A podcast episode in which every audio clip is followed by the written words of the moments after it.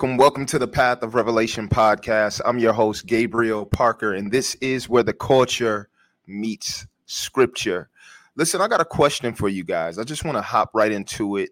I don't want to go into a big introduction or anything like that. I just want to get to it. Um, question for you What do you value most? Happiness or righteousness? And listen, when I ask this question, I don't want you to think it's a trick question. I don't want you to think I'm trying to sabotage your happiness or, or your peace or your joy or any of that. But I want to ask the question because I think it's a very, very important question to ask because I think many of us may find ourselves in cycles, cycles of despair, as I would call it, cycles of unforgiveness, cycles of bitterness, hurt, trauma, unforgiveness, anger, rage, depression. A lot of times we find ourselves in these cycles. And I think it's important to evaluate this question What do you value most? Happiness or righteousness. And so, what, what I want to do um, is talk about the benefits of producing of, of pursuing righteousness, but I also want to highlight some of the dangers of pursuing and valuing happiness more than righteousness. So I want y'all to put on your seatbelts and, and just and just bear with me because I want to I want to give you guys some food for thought and some things that I think are going to be very, very helpful for you in your walk, in your journey in this life. Um, and I pray that the things that I say and the things and and and and some of the points and the scriptures that I go through really resonate with you um, and challenge you in a in a positive way, in a productive way. And and so pursuing happiness or pursuing righteousness? Can I pursue both? You know, because not, you know, you could take two different worldviews and how somebody else defines happiness may be different from how I define happiness. And and sometimes happiness can be subjective sometimes, right? D- depending on who's defining it. But one of the things I would say, some of the dangers of valuing happiness more than righteousness is not everything that feels right or not everything that feels good is good. And I, I was having a conversation the other day um, with um, the um, the small group of men, our our men's gathering with my church the other day, and we began to talk about discipline and denying ourselves of of certain pleasures that may feel good in the present or in the moment, but don't yield long term uh, fruit or long term benefits. And, you know, I'm going to tell on myself a little bit right now. Um, one of the things that I've been working on, and all my friends, you know, that know me, my family knows that I love candy, I love sugar. And so, one of the things that I've really been working on is um, cutting back on eating so much sugar because though it tastes good in the short term, in the immediate, um, the long term ramifications are negative. Uh, diabetes, high blood pressure, just different things that can result of eating too much sugar. And by the grace of God, I don't have any of those health issues, but I would be very arrogant and and and cocky to think that I can continue eating sugar uh, without any hesitation or any uh, discipline and not think that it won't have negative long term results in my physical health. And so during the um, men's group um, with my church, uh, one of my one of my friends, Keith, who is big into um, health and diet and and exercise and things of that nature um, he's a vegan, and so he began to share um, his story and his journey and, and as far as becoming a vegan. And one of the things that he brought out um, in his journey and becoming a vegan is I asked him the question. I said, Hey, was there ever a time when you loved bacon? and he was like, Yeah, I love I, I used to love bacon. And I was like, How hard was it to deny yourself of bacon? He was like, Man, it wasn't easy at first. It wasn't easy at first. And bacon is one of those other things that can um, bring on long term health challenges if you are constantly eating pork and things of that nature. It's just not good for you. Um, but he began to talk about how, in the short term, denying himself of bacon was not easy in the short term. And he actually had to deny himself of short term happiness for the purpose of long term health benefits. And I think the same applies in life as well. We have to realize not everything that makes us happy in the short term or in the immediate future or in the present is good for us. And and matter of fact, I would even make the argument that the most things that aren't good for you, um, a lot of things that aren't good for us feel good. And it's something, it's it's amazing how sin is usually always convenient. And a lot of times righteousness is inconvenient. But we have to look at what is doing the right thing inconvenient for. Usually, most of the times, if not all the times, doing the right thing is always inconvenient for our flesh. The Bible talks about in Romans 8 how the spirit wars against the flesh and the flesh against the spirit, right?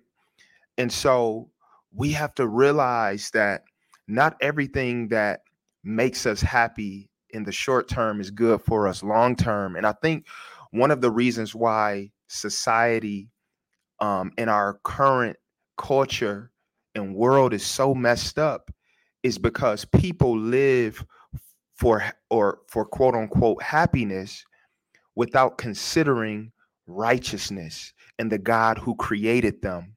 And sometimes we as believers or people who profess to be Christians, sometimes we fall right in line with that line of thinking.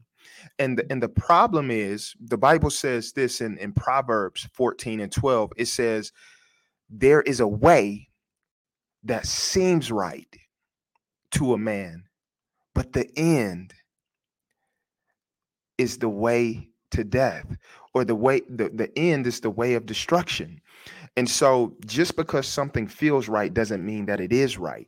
Some of the worst decisions I've ever made in my life felt great when I first did them. some and some of you can probably are saying, Amen. Some of us have have, have had babies. Yes, children are a blessing from the Lord. Praise God. but some of us have had babies with with people that like, man, that was a terrible decision. But I bet you in the moment it felt great. And so uh, we can, I'm sure we can go through many different examples in our lives where we made terrible decisions and they had long term consequences, but in the short term, they felt great. And so, what I want you to, what I really want to challenge you guys to think about is how the decisions that may feel good in the present may have produced long term cycles of despair because the Bible says that the wages of sin is death. And death is not always just uh, when the Bible talks about the wages of sin being death, it's not just, it's not always just a physical death. Yes, we're all going to die one day because Adam sinned, and death is a result of um, the fall of man and all of that theological stuff I can get into. But sin also brings a spiritual death into your life. It, it it separates us from God. It alienates us from the mind and heart of God. And when we are alienated and separated from the heart and mind of God, we become subject to the things that are not of God. And we begin to find ourselves operating in in in toxic situations and toxic mindsets and toxic environments, toxic atmospheres, and things of that nature when we do not fully become committed to righteousness. Because right, everything is a seed, and that's something that we talked about during the men's session. That everything is a seed. The good that we do and the bad that we do, everything is a seed, and so the Bible puts it this way it talks about the flesh and the spirit. When you sow into the spirit, you shall reap eternal life. But whosoever sows into the flesh shall reap destruction. And so I want I want you to understand something. a lot of times the wrong thing feels good a lot of times the wrong thing feels good. And so this is why it's important to even look at the lens in which we are making decisions through. Because a lot of times we we'll think like just like the Bible, the scripture I just read in Proverbs 14 and 12 says there's a way that seems right to a man. There's a way that seems right to all of us. There's a way that feels and looks right to all of us, but the end thereof is destruction. And this is one of the reasons why uh, Proverbs chapter 3, verse 5 through 6, it says, Trust in the Lord with all of your heart and lean not to your own understanding, but in all of your ways acknowledge Him and he will direct your path. And so what's what do you value most? Happiness or righteousness? And I think one of the another one of the dangers of of valuing happiness or our feelings and emotions more than righteousness is when we elevate our emotions or our happiness above righteousness or God's word, then truth becomes subjective. That's another reason why our world is so messed up right now. This is why you you'll get in trouble. You can get in trouble or canceled if you call a man who identifies as a woman a man, or a woman who identifies as a man, a woman. Because truth now in our society has become subjective. And this is why we hear people say things like, Your truth. What is your truth? What is my truth? My truth is, and and truth has become subjective and based off of feelings. I'll tell you this, if your stand if your moral if your standard of morality is determined by your feelings, man, you're in trouble. I need a higher standard than myself. You need a higher standard than yourself. You were created by an amazing creator.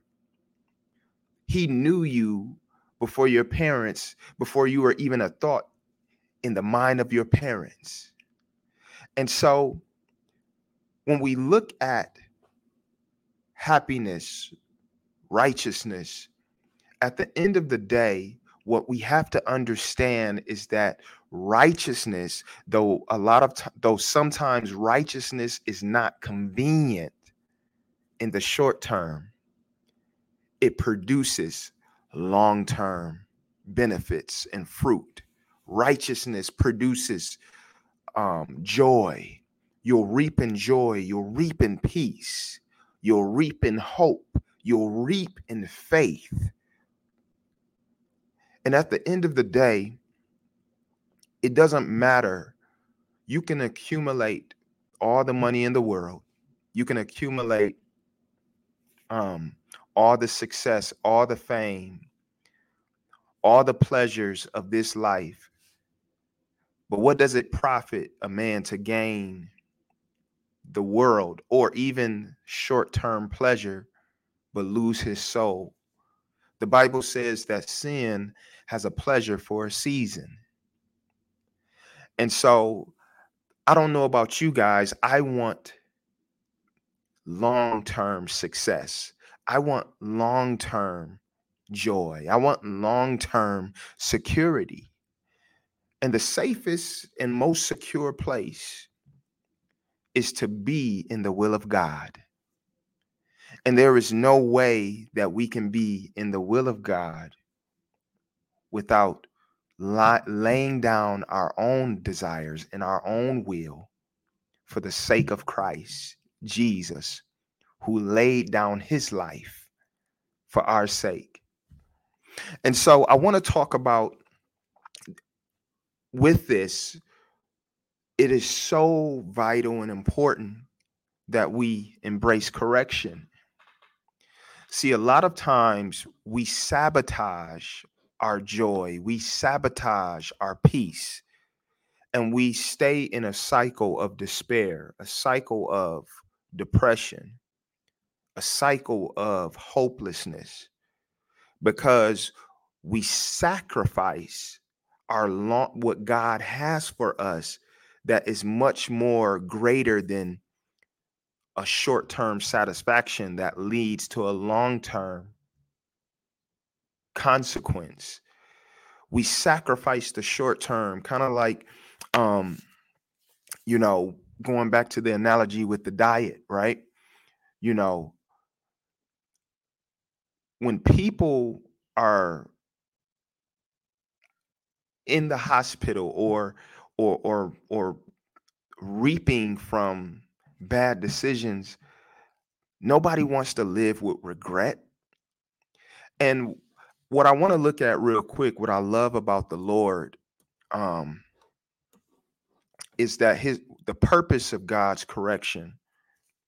And so the first thing i will say when it comes to the correction of the Lord is we must humble ourselves to be able to receive God's correction. See, a lot of times we put ourselves in a place where we are actually fighting against the grace of God in our lives. The scriptures talks about how God will not put more on us than we can bear. But sometimes we fail to realize that we can put more on ourselves than we can bear through our own disobedience. And so we we have to realize that humility is key to the grace of God. For James chapter 4 verse 6 says, "But he gives more grace." He gives more grace. Therefore, it says, God opposes the proud, but he gives grace to the humble. I want to submit something to you. When you refuse to humble yourself, you literally put yourself at odds with God. And the Bible says he resists the proud but he gives grace to the humble. And so we want to make sure that the posture of our hearts are in a place to receive from God, in a place to, to receive everything that God has for us. Because I'm a firm believer that the Lord will never leave us nor forsake us. But in our pride, we often push God's grace away. Pride is a way of saying, you know what? I'm going to do it my way. I'm going to continue doing things my way. Yeah, I know it's not working, but it feels right. It feels right to give them a piece of my mind. It feels right to hold unforgiveness in my heart. It feels right to hold on to bitterness in the moment because they did me wrong. It feels right to not deny myself of sexual sin and pleasure and, and the lust of my flesh. It feels right.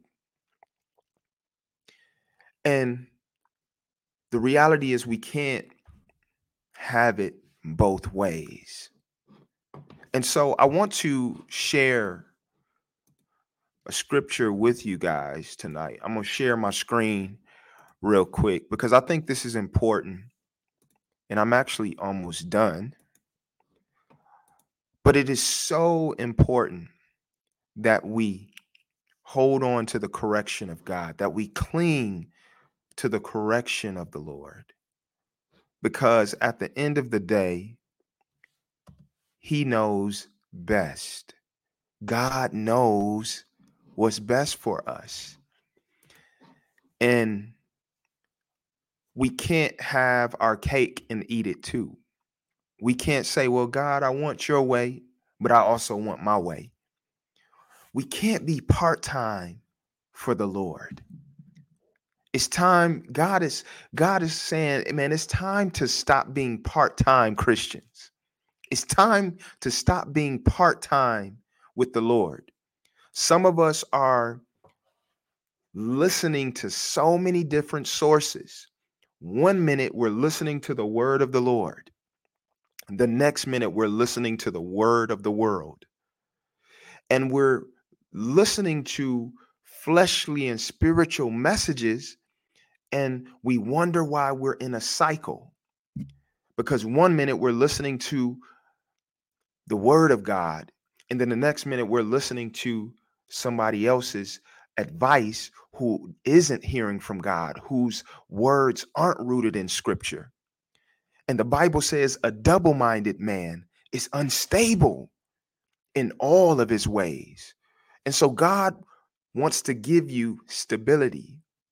God wants to give you direction.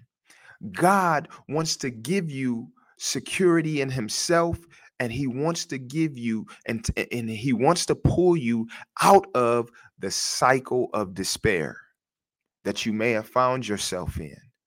And some of us may have been wrestling with this for years. I've heard somebody say, doing the same thing over and over again and expecting different results is the definition of insanity.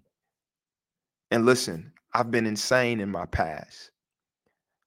But I want to I don't want to be insane anymore. I don't want to operate in dysfunction anymore. I don't want to operate in toxic toxicity anymore. I don't want to operate in despair anymore. For the Bible says, "He that keeps his mind stayed on the Lord, he will keep him in perfect peace." Not just peace, not not just a temporary peace, but perfect peace. And I don't know about y'all, I want the perfect peace of God. But I want to look at Hebrews chapter 12. And we're still talking about embracing correction. See, a lot of times what happens is we are more consistent in our emotions but ask yourself Am I consistent in faith? Am I consistent in righteousness? Because what happens is we're consi- we'll be consistent in our emotions. We'll be we'll be consistent in being on the roller coaster of our emotions. One sometimes I feel like a nut, sometimes I don't. Sometimes I feel like praising God, sometimes I don't. And, and however my emotions are, that's how I am. If I wake up, I don't feel I don't feel like doing what's right. I don't feel like submitting myself to God. I'm not feeling it today, so I'm not doing it. Oh, today I feel great. I feel like glorifying God. Oh, it's Easter. It's time to praise. And and it's like, man, we're we're there's no stability because our emotions are controlling us. And then what happens is the moment we try to do what's right, we get discouraged because we don't get instant results. We get discouraged because we don't see instant results. And that's not how it works. See, the Bible says we walk by faith, not by sight. We walk by faith, not by sight. And so, in that, a good farmer understands that it takes time to cultivate a good harvest. A good farmer doesn't plant the seed and, and, and then water it and then stand there tapping his feet like, what's taking this seed so long to grow? No, he understands that it takes consistency in cultivation. It takes consistency in watering that seed and, and, and tilling the ground and making sure that that seed is receiving the nurture that is necessary to produce the harvest that he's hoping for. And so God doesn't work like a microwave sometimes. We who wants to have a Thanksgiving meal who wants to have stovetop dinners or, and microwavable TV dinners on Thanksgiving? God wants to give us a feast.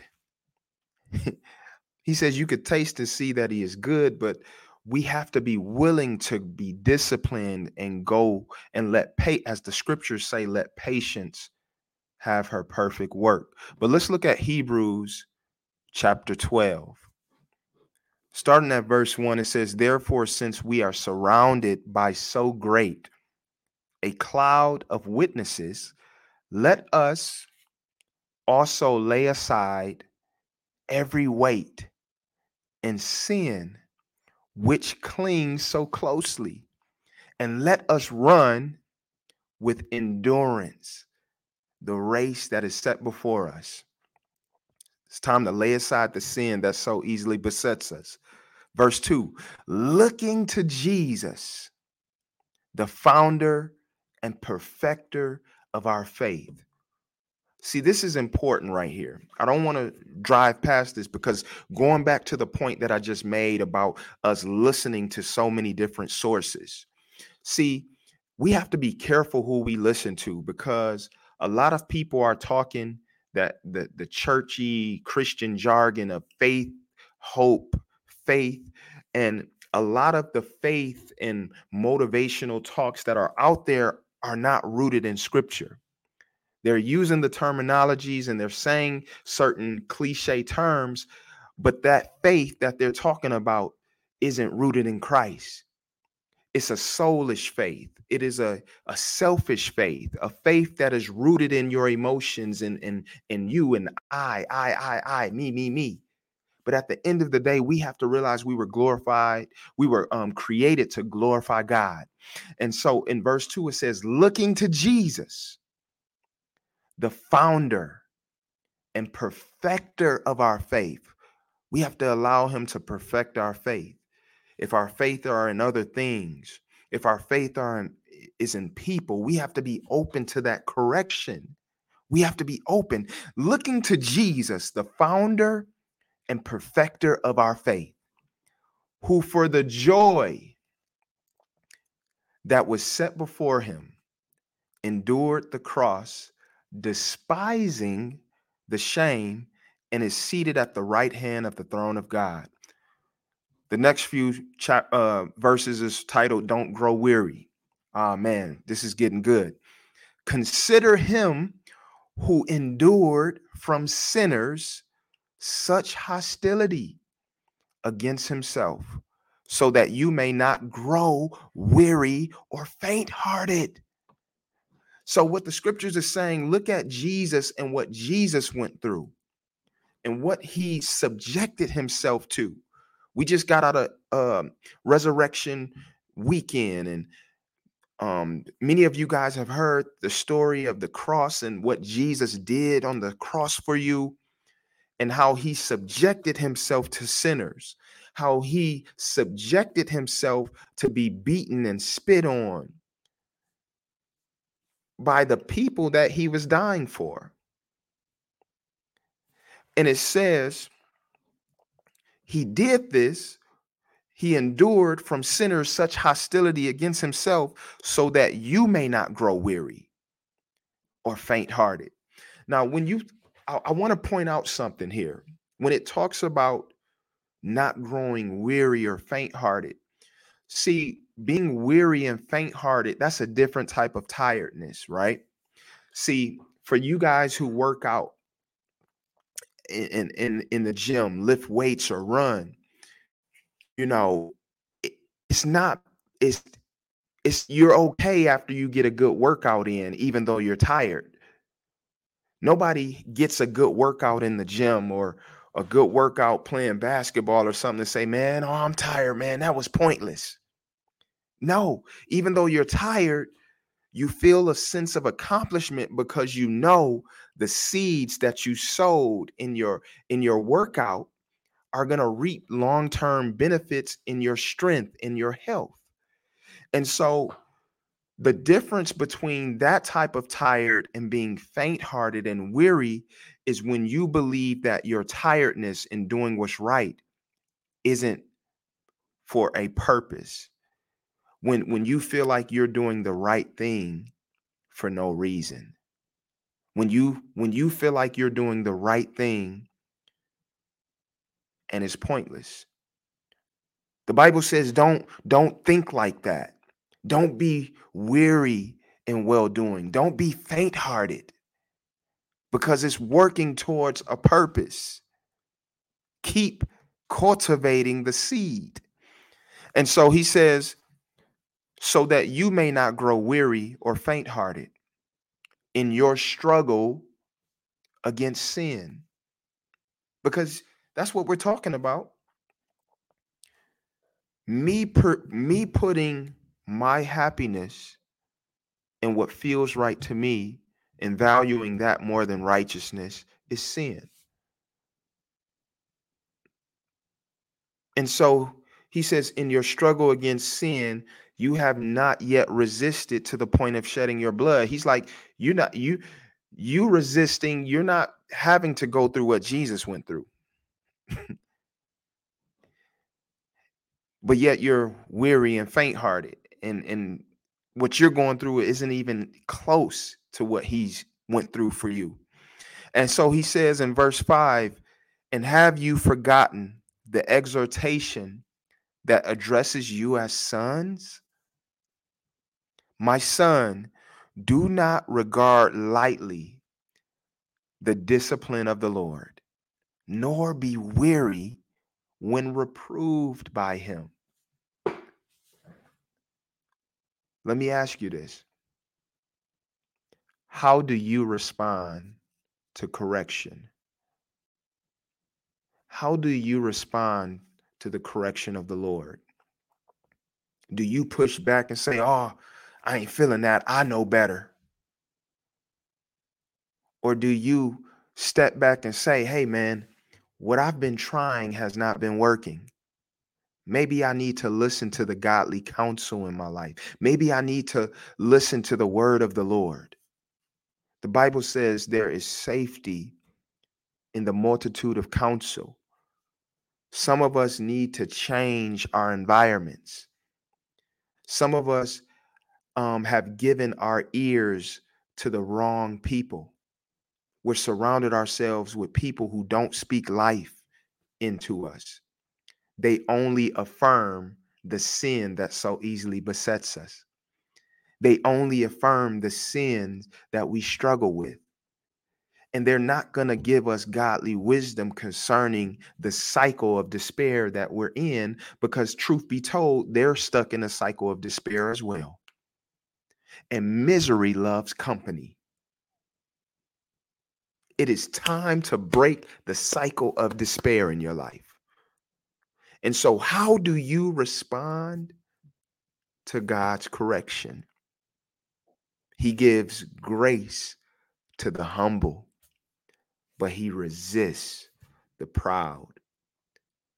I do not want to put myself at odds against the grace of God. Lord, help me to humble myself. Ooh. And so he says, My son, do not regard lightly the discipline of the Lord, nor be weary when reproved by him. For the Lord disciplines the one he loves and chastises every son whom he receives. It is for discipline that you have to endure. See, the reason why I don't want you to miss this, the reason why I keep stopping at, after each uh, verse is because there's so much, so many gems in this. He says, It is for discipline that you have to endure. See, the reason why God doesn't just give us exactly um, what we want right away sometimes, or give us what we want sometimes, because sometimes what we want isn't what He wants. And some and sometimes God wants us to wait because there's something about patience that how God uses patience to produce endurance in us. And we have need of endurance. We have need of consistency. Some of us have only been consistent to the things that fuel the despair in our lives. But now it is time to be consistent to the things of God. And so he says, it is for discipline. He said, it is for discipline that you have to endure. God is treating you as sons. For what son is there whom his father does not discipline? If you are left without discipline, in which all have participated, then you are illegitimate children and not sons. Besides this, we have had earthly fathers who disciplined us and we respected them. Shall we not much more be subject to the Father of spirits and live? For they disciplined us for a short time as it seemed best to them, but he disciplines us for our good, that we may share his holiness.